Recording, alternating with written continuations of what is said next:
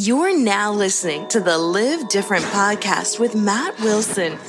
What's up, Live Different Podcast listeners? It's Matt coming to you from Costa Rica with an awesome episode today with someone who says that you don't need to worry, you don't need to panic.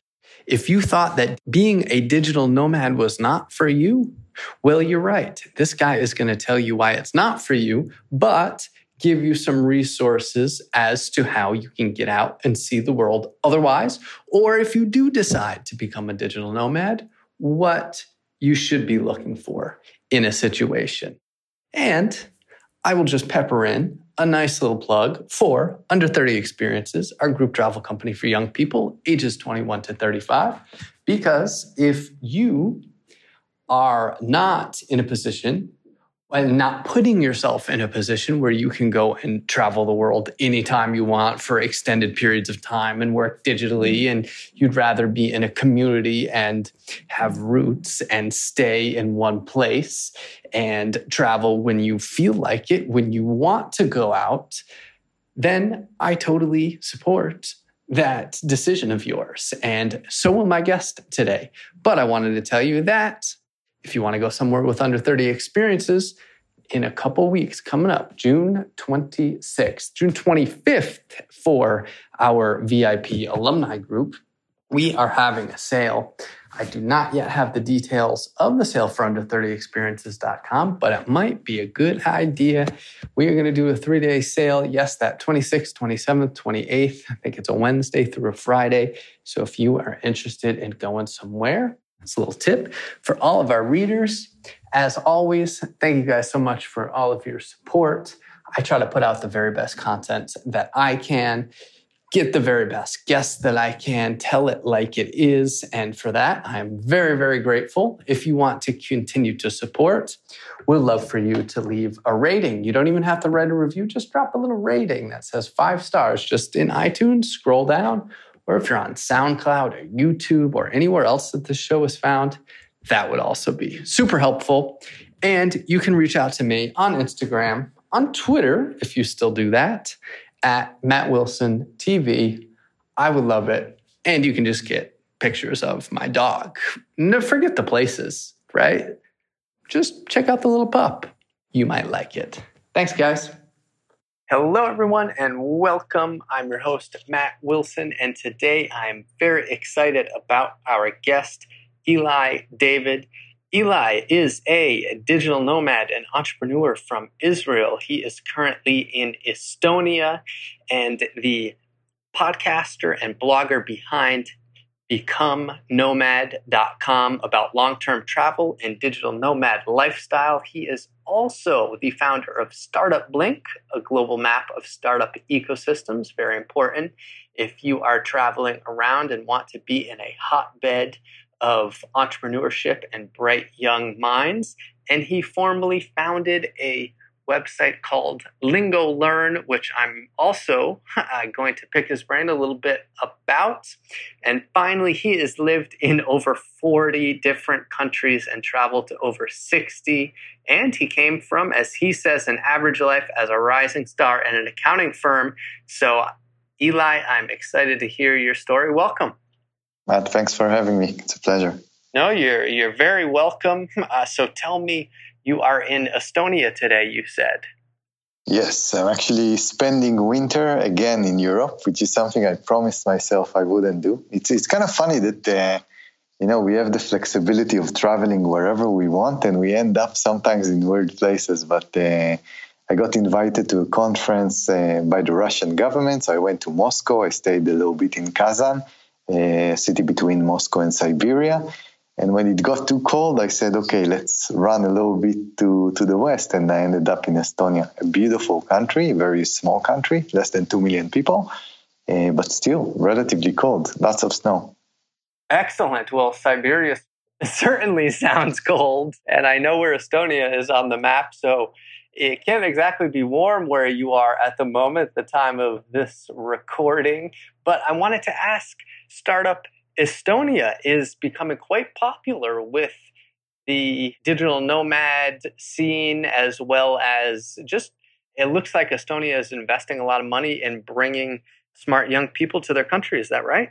True. Estonia is doing actually great in startup branding, in marketing, in very innovative programs such as the e-residency that has got a lot of, let's say, marketing and popularity and hype. They're doing good job. I have to say that they're starting to have a branding of a startup nation. They call themselves the Cold Israel because basically Israel is kind of like the hot startup nation, and Estonia because it's cold here. It's becoming very, very popular to start startups here. The country is very, very small. It's less than 2 million. I have to say that, I spent a month here. There is a lot of hype. I'm not sure if there is still a lot of substance, but they have really great startups. Taxify, which is the European Uber, Pipedrive. They also have TransferWise, which is used heavily by digital nomads. So they're doing very well, considering the size of the country. Is it a digital nomad hub? I'm not sure because of the weather. You can't beat Chiang Mai and Bali, as you know that. So, sure. And also the costs are relatively high, higher than the other Baltic countries, because Estonia more or less considers itself as a Nordic country. So I guess that I would recommend it to digital nomads in the summer, but be aware that the costs are not as low as in other locations. And but it's a good place, especially if you're interested in startups. Okay, and I had read recently that they were one of the first countries to offer some type of residency for, or e-residency, I guess they called it, for people who wanted to set up location-independent businesses. Do you know anything about that? Yeah, I do. I actually worked a little bit with the guys here that launched this program, and it's a very innovative program. It allows you to basically start a business, a European business, even if you're not located in the European Union. So usually a lot of people that are not in the EU are using it as an option to start a business and a company in the EU, have an EU bank account, and so on and so on. A very interesting opportunity. I think that especially if you're targeting EU countries as a target market, it's a splendid opportunity. It doesn't really give you any benefits on the residential side. It doesn't mean that you can stay here. You still, if you're going to travel to Estonia, you're still going to be a tourist on a Schengen visa, but it allows you to build your company here. So it's pretty interesting. And I think that they're very, very innovative in a wave of a future that is surely to arrive, which is basically the struggle of governments to gain talent, especially technological talent. And Estonia kind of got to the stage very, very early on that. And they kind of understood that they need to attract entrepreneurs from around the world. And you have to respect them for being innovative. And the question is, where is it going to go? But their e-residency program does have implications on the future of mobility, let's say, relationship between travelers and digital nomads and governments and countries. So definitely something to be applauded. Okay, interesting. And I know that you are from Israel and you're a digital nomad and you've lived, you said in 40 different countries or so at this point. But of course, here I am going to ask you about your home country. Can you tell us more about the startup scene and why digital nomads are coming to Israel and how this is such an anomaly in the Middle East? Okay, so Israel does have a startup ecosystem that after spending time in Israel and Estonia, Israel's startup ecosystem is a lot more mature, serious, and like you said, an anomaly. It shouldn't have happened, especially considering that the country is so small. But the startup ecosystem there is very mature, and specifically, let's say places like Estonia or even Chiang Mai are great if you're trying to build a lifestyle business. Israel is more of a place to go, not as a digital nomad, because I think that the costs are very high. Even considering, comparing to Estonia, the costs are still higher. But if you're trying to build a very serious company, a serious startup that can really make an impact, then Israel is your better bet because you have a much better investor ecosystem and so on and so on. Why did it happen? I don't know. First of all, I have to recommend Israel as a tourist destination. I think it's a fascinating country. I honestly, if I would have 1 month to pick to go to a place and just see so many things, different things in such a small geography, I would recommend Israel. I think it's one of the most special places in the world. Again, with the disadvantage of being relatively expensive. And another disadvantage, which is basically the safety side, although that's not correct. Israel is very, very safe statistically. You're much more likely to have problems in a traffic accident than anything that has to do with, let's say, political issues and so on and so on. But Israel is becoming very successful. I think that there are innovative, entrepreneurial people there. There is a premium to also being a small country, which is something that I noticed, and that's coming back to Estonia and how Estonia is also an anomaly and how it's relatively successful. A smaller country can do bigger things. I think I was just in Russia, and Russia is so big on the geography that I'm always wondering how difficult it is to kind of have a central policy and do something when your country is like half of the planet. But those small countries like Israel and Estonia have the advantage of kind of creating those hubs, concentrated hubs that are going to be successful. Specifically in Israel, I think it also has to do with the army. A lot of the innovation, there is a saying that says something like, I'm probably butchering it, but something like the necessity is the father of innovation or the mother of innovation. Yeah. And in Israel, you have a lot of necessity because of the, let's say, external threats. The country is really pushed into having an edge. And that creates a situation that technology is becoming has always been very, very important to have a technological advantage. And this push to a technological advantage created, let's say, a critical mass of innovation. So that's basically what's going on there. Okay, great. I know years ago I read a book called Startup Nation, which was kind of the story of, as they called it, Israel's economic miracle. Are you familiar with the book? Yeah, I'm familiar with the book. Israel is not really an economic miracle, although it's like to portray itself as such.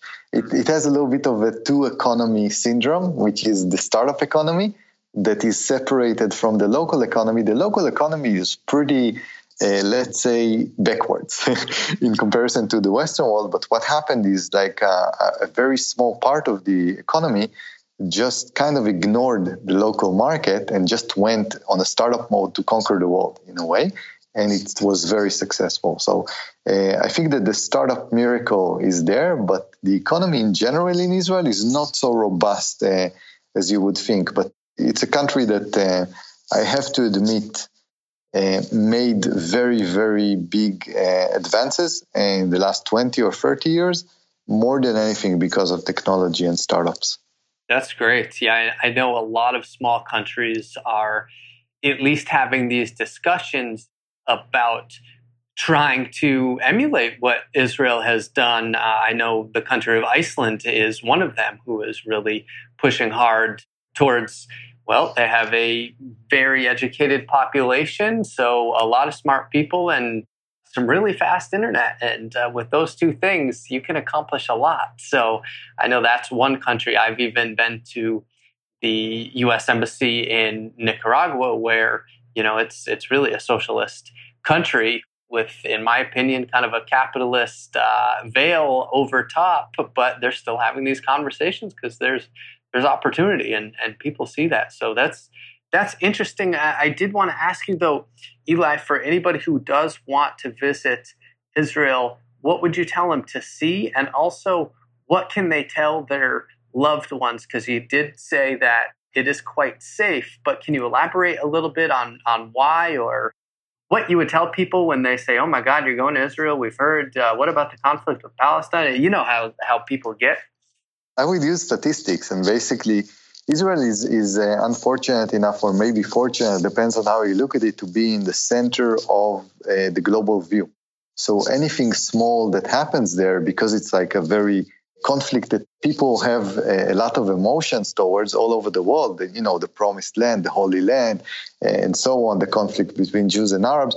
So it makes the news, but really unproportionately, to the things that happen there. If you compare it to other countries or regions in the world, the threat is much limited. So first of all, you don't have a lot of threat of crime. It's relatively safe on crime. And second of all, the country is extremely safe because, let's say, if something happens, you have so many trained people at any square mile that can end any incident that happens, in comparison, let's say, to Europe, where someone can go totally berserk for hours. So the idea is that one of the discomforts that people have in Israel, which is also the source of safety it has, most of the people who traveled to Israel told me that the things that bother them the most is, for example, going on a bus or on a train, and about a quarter of the train is going to be soldiers with guns. So for me, it looks totally natural. You know, I was a soldier with a gun as well. But for people, it seems like, okay, what the hell is going on here? You know, it's like, sure. For me, it's like, again, I don't understand when people are telling me that it bothers people, because I was, you know, since you're a small child, you see this all the time. But this is also the source of safety, which means that if something happens, it will be ending very, very quickly. Statistically, things are not happening. And especially if you avoid let's say the hotspot, then basically it's a very safe country. Let's say that you have to be extremely unlucky for something to happen to you.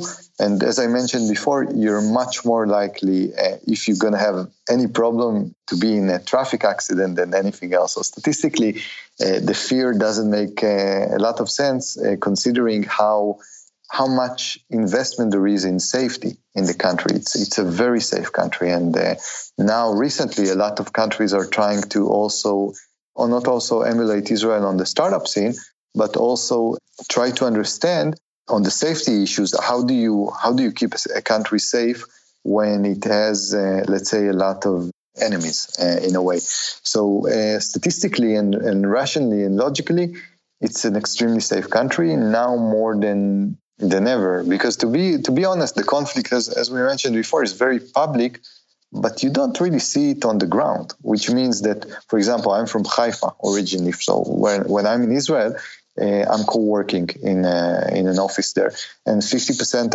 of my friends in the office are Arabs, you know. So the idea is that the conflict is very, very public, but on the daily life, it doesn't really happen in a way. So I would definitely encourage people to visit. Just be afraid of the cost of living, but nothing else.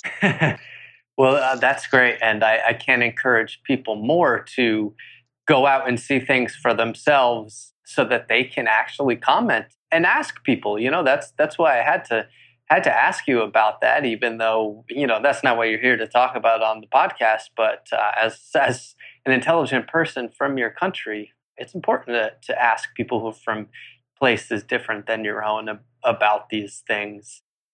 Eli, do you know my friend Ben Lang? He's from New York, I believe, but he served in, I think, the intelligence unit in the Israeli army, and he had a startup map years ago, maybe similar to yours, I'm not sure. Yeah, I do know Ben Lang. Just to go back, actually, to he's a great guy, by the way. I had a chance, he advised me also when I started Startup Link. Gave me some really valuable advice. Just to go back to the risk thing, I want to make sure that people understand that there are some countries that are not safe. So I think it's great that you're bringing up the point, because this is the responsible thing to do. People should not always be in the mentality of the world is good and the news are fake, you know, and we should just go there, because some countries are extremely unsafe now. For example, needless to say, Syria, even places like Venezuela, and so on and so on. So you do need to do a lot of research. And I basically, as a responsible traveler, I'm also avoiding countries that are currently unsafe, because the world is so big. You have so many options. So what's the point? But you have some countries that are suffering from, let's say, bad publicity, although they're actually relatively safe. For example, Israel. Russia is another example.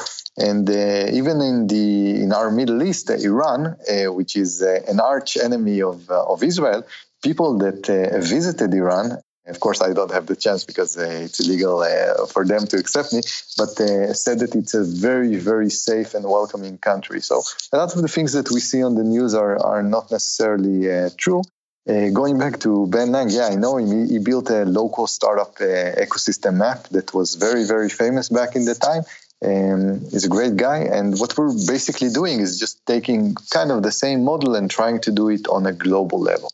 Excellent. That's great. Well, thank you for that bit about where to travel and where not to. I would also put Colombia on that list because people hear so many things in the news, and places carry these reputations for decades, and it's hard to shake them. And of course, please do your research and do read about what the U.S. State Department has to say about these places, and try to heed caution, but just encouraging people not to take things at face value or just believing the headlines that are trying to sell newspapers are important to click through to, oh, what studies did they cite? Or where did this quote come from? Or where do these statistics come from? You know what I mean? Definitely. And I can only vouch for Colombia. I was there 6 months last year. Greatly enjoyed it. Colombia is a good example of a country that, as you mentioned, suffers a lot of bad reputation, and they're a little bit, upset about everyone mentioning narcos and so on. Especially if you go to Medellin, which is a very, let's say now, very organized, the most organized city in Colombia. I would say that you can travel to places like Israel, Colombia, and so on, but in some cases it requires a little bit of change of mindset. Which means that the same level of, let's say, trust and the same level of being totally, if I walk in Israel, for example, in the middle of the night, I'm totally unaware of, I'm like not thinking even on the option of being involved in a criminal act and so on, that someone's going to, let's say, attack me and so on. In places like Colombia, they're a lot more safer than what people think they are. But you do have to be, let's say, change a little bit your behavior depending on where you are. So this is another aspect. So I always tell people, usually you can travel to, let's say, 95% of the countries out there with great safety.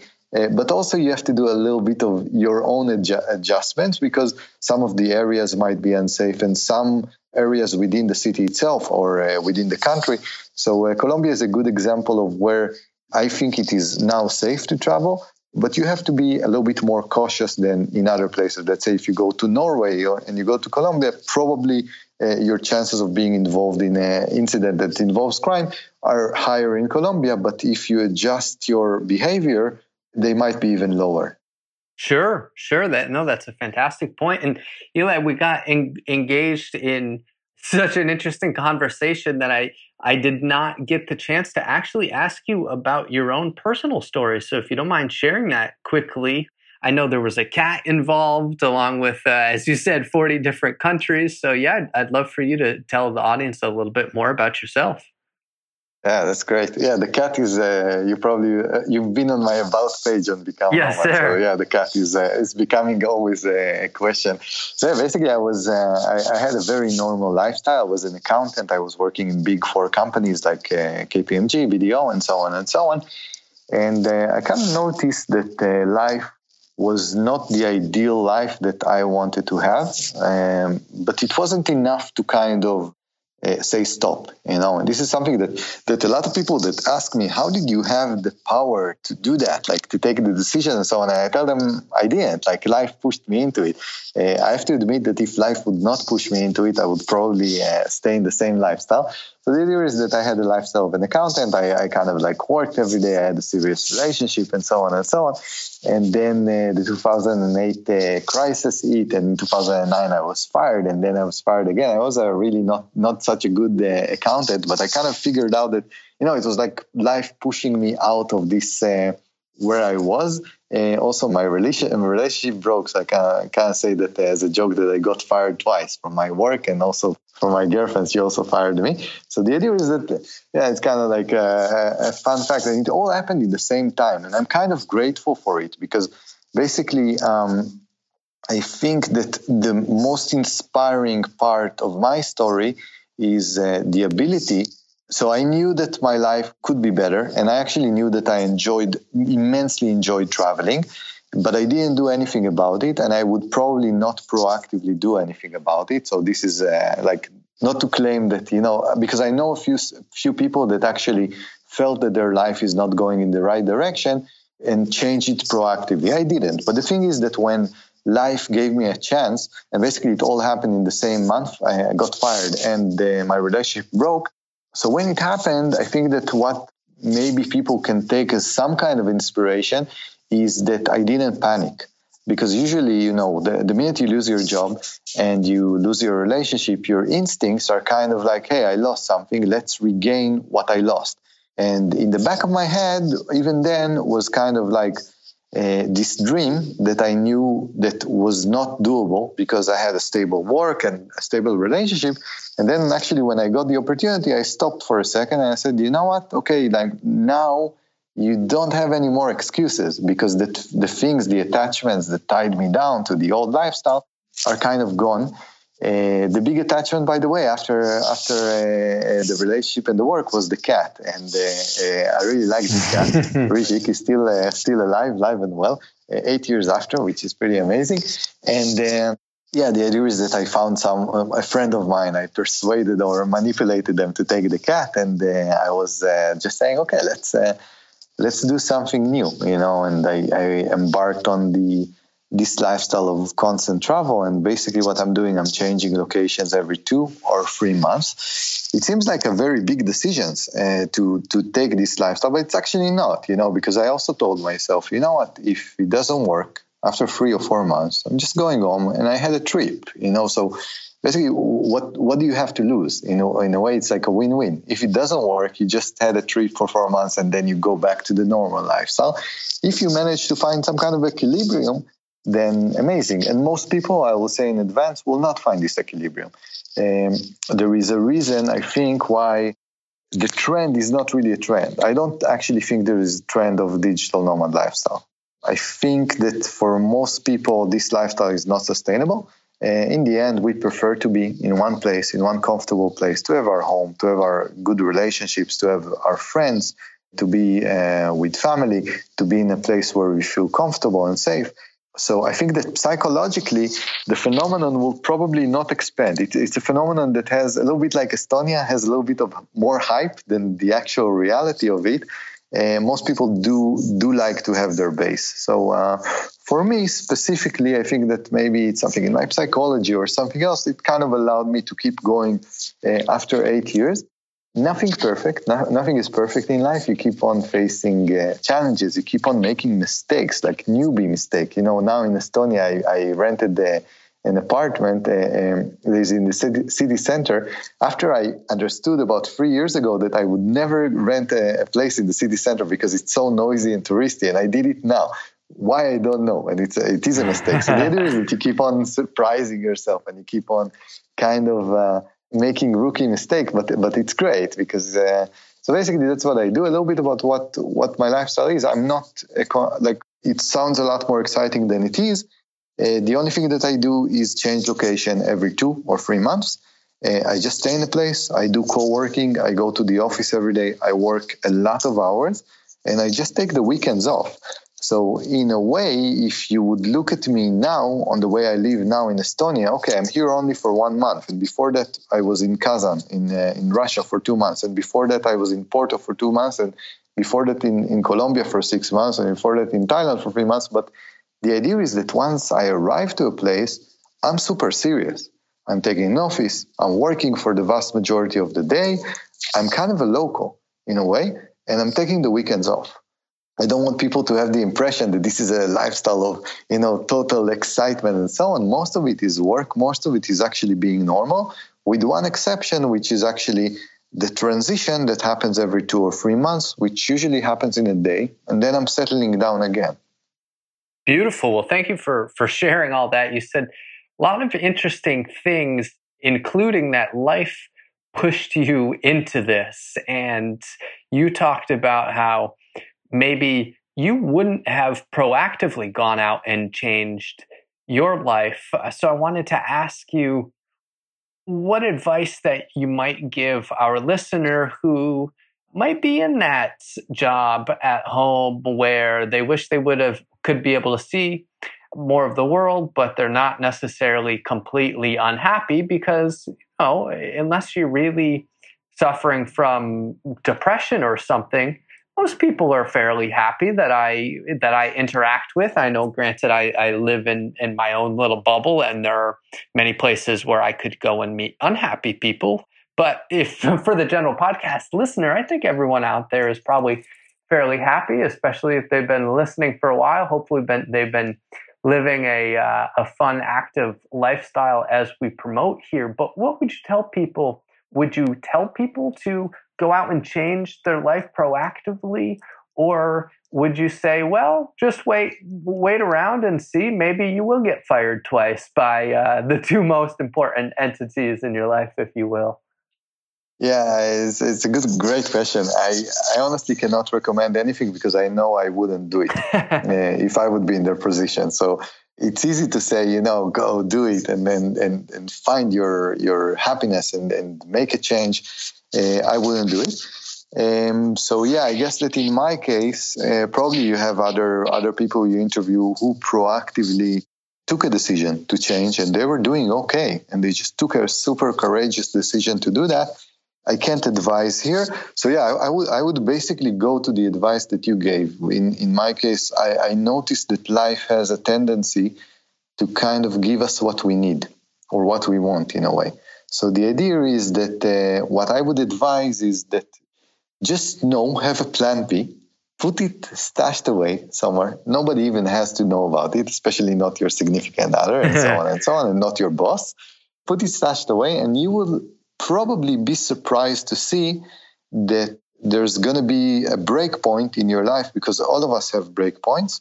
And in those break points, the only thing I can offer is maybe do what I do and what I did and don't panic and just take an opportunity when it comes. So according to my experience, and specifically because I didn't take the proactive step, I think that's well enough. And I think most people actually miss opportunities as things are breaking.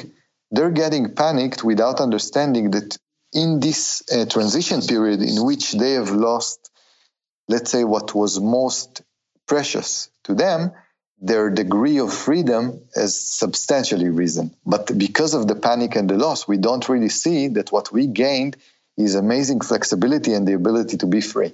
So the only thing I would advise is when this moment happens, and it will happen, grab it and just don't panic and just say, okay, this is the leverage to actually maybe something else. And on the other side, I would say again, the implications of going for an experiment like that, you don't even have to frame it as a nomadic lifestyle. I'm now becoming a nomad. And I'm like, just say you're going on a trip. People love it when you tell them that you go on a trip, your family, your friends, they will say, wow, that's absolutely great. You're going to Nicaragua for 4 months. That's amazing. So you're not losing a lot by doing that. And if you have great attachments, let's say a great relationship, amazing friends, you enjoy your lifestyle, you have a good job, don't leave it. Definitely don't leave it and do the things that I've been doing. But if your attachments suck and you suffer from them, and a lot of us are suffering for our attachments, then this is the situation to kind of have a deep look and maybe proactively do something. I wouldn't do it. So I can't really recommend, but it sounds logical that you should, but I wouldn't. So yeah. Okay. That's really interesting. You said that life has a tendency to give you what you need. And I'm curious if before you were a traveler, you felt this way where, you know, a lot of people believe, oh, everything happens for a reason. And when it's time, it will be time and you'll just know. Is that kind of how you feel about a lot of life decisions? And did you feel that way before you were a traveler or just since this seems to have worked out for you in a positive way? Yeah, I think that, first of all, the first challenge that all of us have is knowing what we want. And honestly, I struggle with this every day. Probably everyone I know and probably you, Matt, as well. We don't really know what is it that we want. This is a very deep question that even people like me that might be living maybe for some people the dream are still struggling with that. Like, what do I want? How do I want my life to be?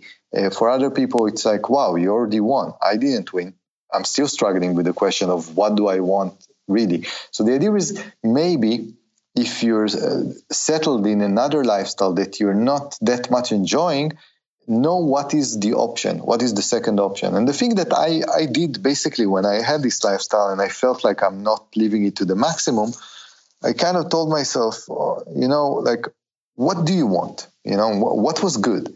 And the only answer I came up with is a backpacking trip that I did maybe 9 years before I started my nomadic adventure in South America for about a year.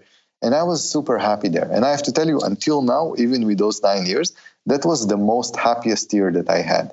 I was much younger. There were no business, no making money. It was just fun. And the idea is that when I lived in the lifestyle, let's say the normal lifestyle, I kind of knew, when was my best year.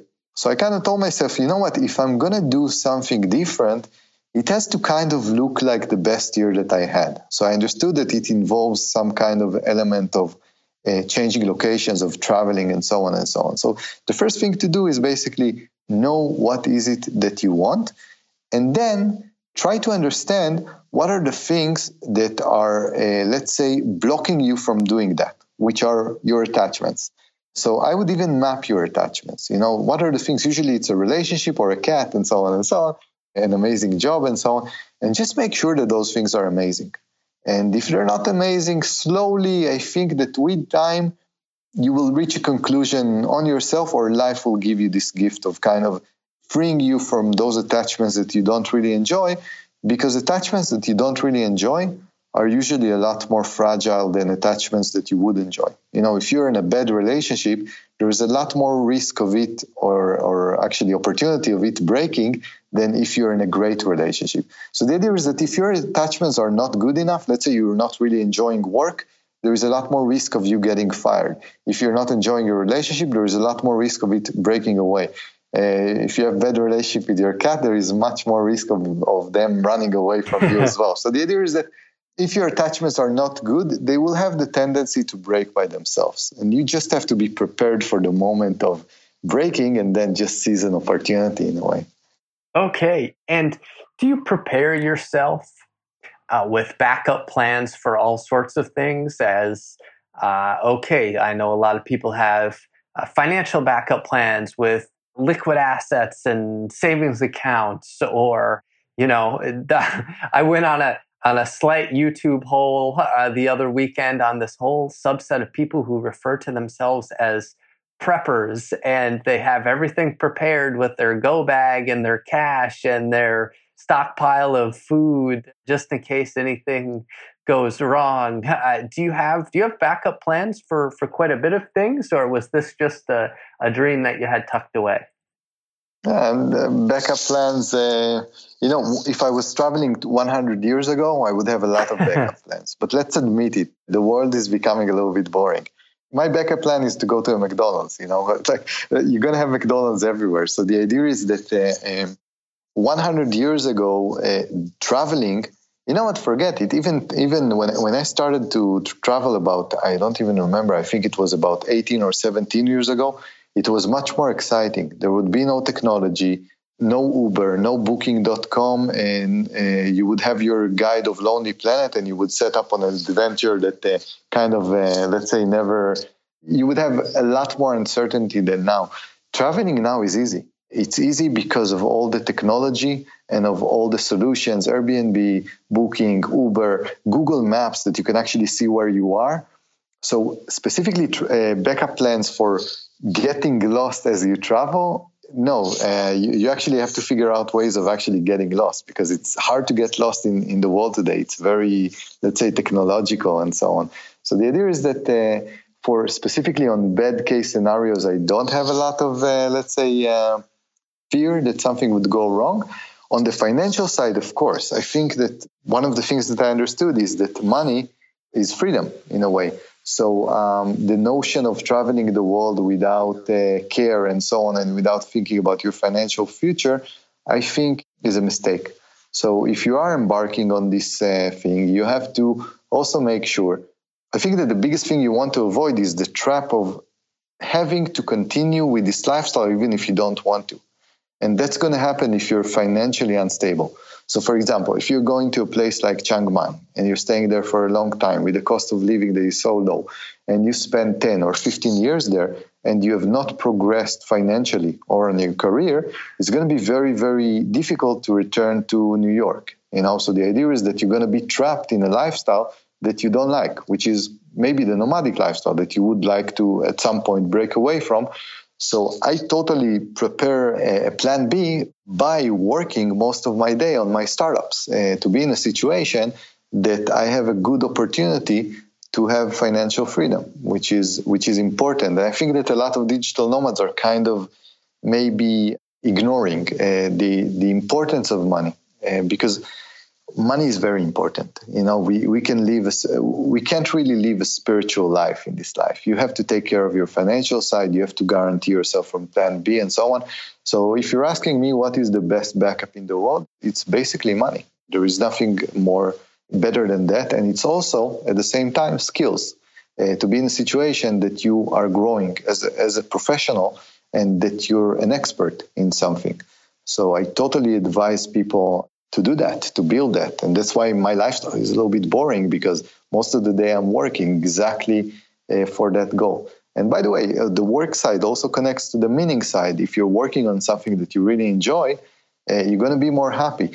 I would not be able to travel, let's say, for 9 years without stop. That would be, at some point, I would tell myself, wait, but what am I building? Like, what is my contribution to the world? How am I getting smarter and better? So I think it's a very interesting question. But on backup, yeah, definitely. You have to think about backup. And you also have to be aware of not being too paranoid from the day-to-day life, and have backup plans for the medium or long-term future. That's great. Well, thank you for sharing that. I think the financial bit that you talked about is extremely important. I see it all the time in Latin America, where somebody will come, let's call the person a gringo, and they come down and they decide, well, they're going to give surf lessons on the beach or start their surf school, or they've sold their home in the United States and invested in a small hotel in a place like Costa Rica, and then they're stuck there. They can't leave. And yeah, it's sad. You know, I even know people who have come down and taken a huge pay cut, and then their expenses rise as they end up having kids. You know, they get lured in and they say, well, the women are beautiful. And then they have a few kids running around, and it can be really a tough situation unless they mind their financial life. So that's thank you for commenting on that. And I actually wanted to go back to something that you said about the kind of the fallacy of why digital nomad lifestyle isn't so sustainable. Can you elaborate on that? Because I bet a lot of people listening are saying, God, 8 years moving every 2 months, I could never do that. They're right. They're 100% right. Let's say the normal psychology is more into having a safe place, having a comfortable place, and creating a social circle that stays with you. So if you're doing what I'm doing, which is basically resetting your life every 2 months, in a way, your social life and so on, and where you are and where you stay and so on, for many people, it can get extremely annoying. For me specifically, it doesn't. I don't know why. Like, I don't have a lot of, let's say, nostalgia for places where I've been. And also, I'm feeling totally comfortable having a fresh start every 2 months. But for most people, that would be extremely difficult to do for very good reasons. And, one of the most important things if you are embarking on a lifestyle like this is to also listen to yourself. And when you get signals that it's no longer the thing that makes you happy, stop. And that's what happens to a lot of people that are kind of trying this lifestyle. And then after a period, they say, you know what, it was fun. It's a great period. I'm happy I have it. But I would kind of rather, slowing down now and settling down and so on. So I think that psychologically, people are not that much into moving if they can stay in one place. One place can offer you a lot of benefits. By the way, not only psychological, also financial. If you're trying to build something and you're constantly moving around, you're going to spend a lot of precious time on the move itself. So I have a feeling that this lifestyle is not sustainable for the vast majority of the people. However, experimenting in it and giving it a few months is fun, is an experiment that you're probably not going to regret. So I encourage people to go for it without big declarations of this is who I am now and until the end. And by the way, I'm not saying those declarations as well. I'm keeping myself the option of bailing out at any given moment and saying, hey, I'm not that anymore. I was that. That was an amazing story, but I'm much more happy now in one place. And I want this option to always exist. And that's why I'm not advocating that this lifestyle is better than the other one. Absolutely not. Everyone has to kind of figure out their own thing. That's great. And you even mentioned before that you're not making any big declarations and that you can say, you suggested for people to say, hey, I'm going on a 4-month trip, and maybe you end up extending it, which is exactly what I did, because I didn't have the heart to tell my mom, hey, mom, moving to Costa Rica, see you later. You know, if you're really trying to create some family drama, try that one, right? So otherwise, hey, ma, I went for a month. Okay, well, a month turned into 3 months. Then I came back and saw her, and then it turned into, you know, and I'm going on 6 years now, and I come back and try to have that built into my lifestyle where I can travel and see my family, because that's extremely important to me. Yeah, that couldn't be more important.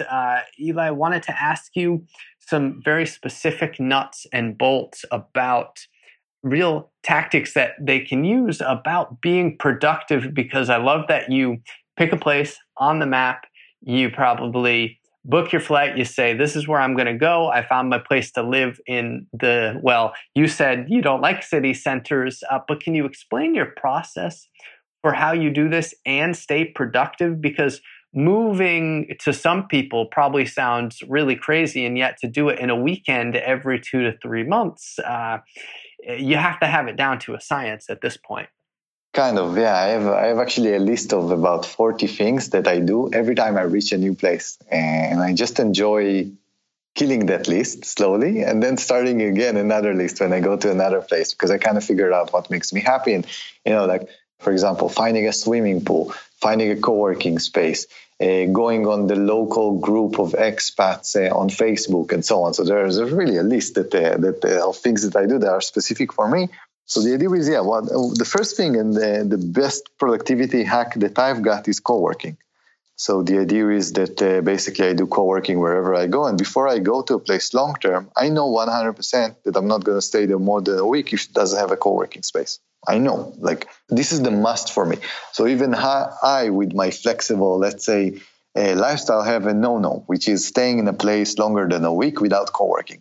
Absolutely not. So that's one thing. Co-working gives you the social element as well of meeting other people. It kind of gets you out of home and makes you a lot more productive. So I think co-working is number one. The second thing that I would do is always have a SIM card with you, buy a local SIM card that has a lot of internet. So in any case, you can continue working even if, I don't know, the co-working is not working or whatever. So a data package on a SIM card and a co-working space are basically going to cover everything you need in a way. So I have a feeling that now, if you're working remotely, those are the only two things that you need. Other than that, you're going to be okay. There are some issues with the time differences, which can be pretty massive. When I went to Colombia, that was a giant problem because all my team is in Europe, and I had to start doing calls at 7 a.m. in the morning, and then at 12 p.m., nobody was there anymore. Everyone took their time off. So there were a few problems, but still, it's kind of like a very interesting process. And I think that on efficiency, you can get things done still and be efficient. There is going to be a price that you're going to pay in any case, and you have to know that when you're moving between locations. So yeah, sure. And do you have a list published maybe on your website of these 40 things? Actually, I do. I'm going to send it to you after the interview, and maybe you can publish it as well. Excellent. Well, we will put that up on the show notes at under30experiences.com, because we don't want to hold out on you guys, because I want to get a hold of that list. It sounds like you have some things figured out there. And then finally, Eli, I wanted to ask you a little bit more about Startup Blink, and I know you have a massive list of, well, a map that you can click, and it turns into a list of where startups are located. And We've been talking a lot about being a digital nomad, but you also mentioned a place like Israel has a lot more, as you call them, serious startups. And of course, what you meant by serious, I believe, is that they have maybe venture funding where the venture capitalists are saying, I don't know if your summers in Estonia are really going to work out here. You need to be on the ground and manage the team before you run out of money, et cetera. Not to say it can't be done, but could you tell us a little bit more about maybe the difference between these types of startups and digital nomads and how there is some overlap? I would say it's probably important for people to seek out hotbeds of smart, young, tech-savvy people when they are traveling. Definitely. Startups are important. If you're a digital nomad, you want to be in a situation that you're in a place that have a vibrant ecosystem, especially if you're trying to build things. So it makes a lot of sense to kind of figure out if there is a lot of entrepreneurial activity going on. One of the things that I noticed, by the way, is that cities with a lot of entrepreneurial activities are much more fun. Cities like San Francisco, Tel Aviv, Berlin, and so on, those are the countries that are ranking very high on our rankings as well. So it makes a lot of sense to get there. If you go to startupblink.com, you're going to see a table and map of startup ecosystem where you can see all the startups and co-working and accelerators. But below the map, you're going to see a table which ranks all the cities and countries in the world. I would expand more on this, but because the battery is almost off, I will just say, have a look at the table and try to figure out where is the best place for you to kind of go. You will get benefits if you pick a place with a good startup ecosystem. It will be more fun, more productive, and it will have more opportunities as well. Excellent. Eli, let's wrap it up. Where can people reach out to you? And if you get cut off, I promise I will record a little something at the end. Sounds good. So they can reach out to me at BecomeNomad at Twitter. They can hear the blog and the podcast at BecomeNomad.com. And they can see the map and the ecosystem rankings at startupblink.com. So yeah, it would be great to connect to people. If you have any questions, just feel free to tweet me or just leave a contact form on Become Nomad and I'll get back to you. Excellent. Eli, well, I hope we get the chance to meet in person someday in one of these locations. And it's been a pleasure talking to you. I know the audience will get a whole lot out of this. Thank you again for being on. Thank you, Matt. It was a pleasure. You got it, Eli. Have a great day.